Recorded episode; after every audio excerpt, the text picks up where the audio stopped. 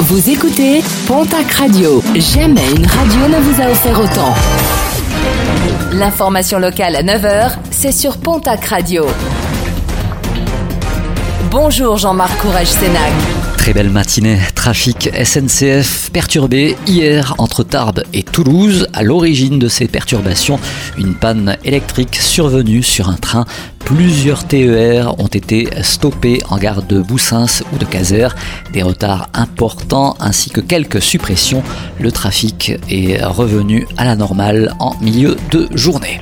Des stupéfiants consommés dans le cercle familial en début de mois dans le Val d'Adour.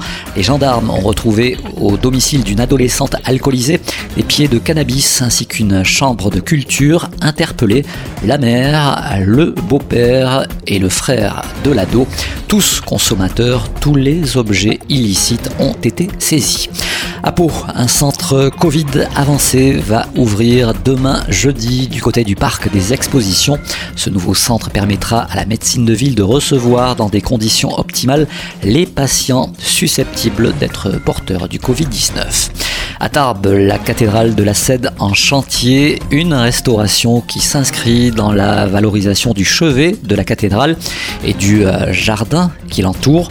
Clocher, transept, abside et absidiole sont concernés. Des travaux qui devraient durer 12 mois. Aujourd'hui, 11 novembre, nous célébrons l'armistice de la Première Guerre mondiale avec plusieurs commémorations dans quasiment toutes les communes de France. Et en raison de la crise sanitaire, les cérémonies se feront sans public. Port du masque également obligatoire pour les institutionnels présents sur place.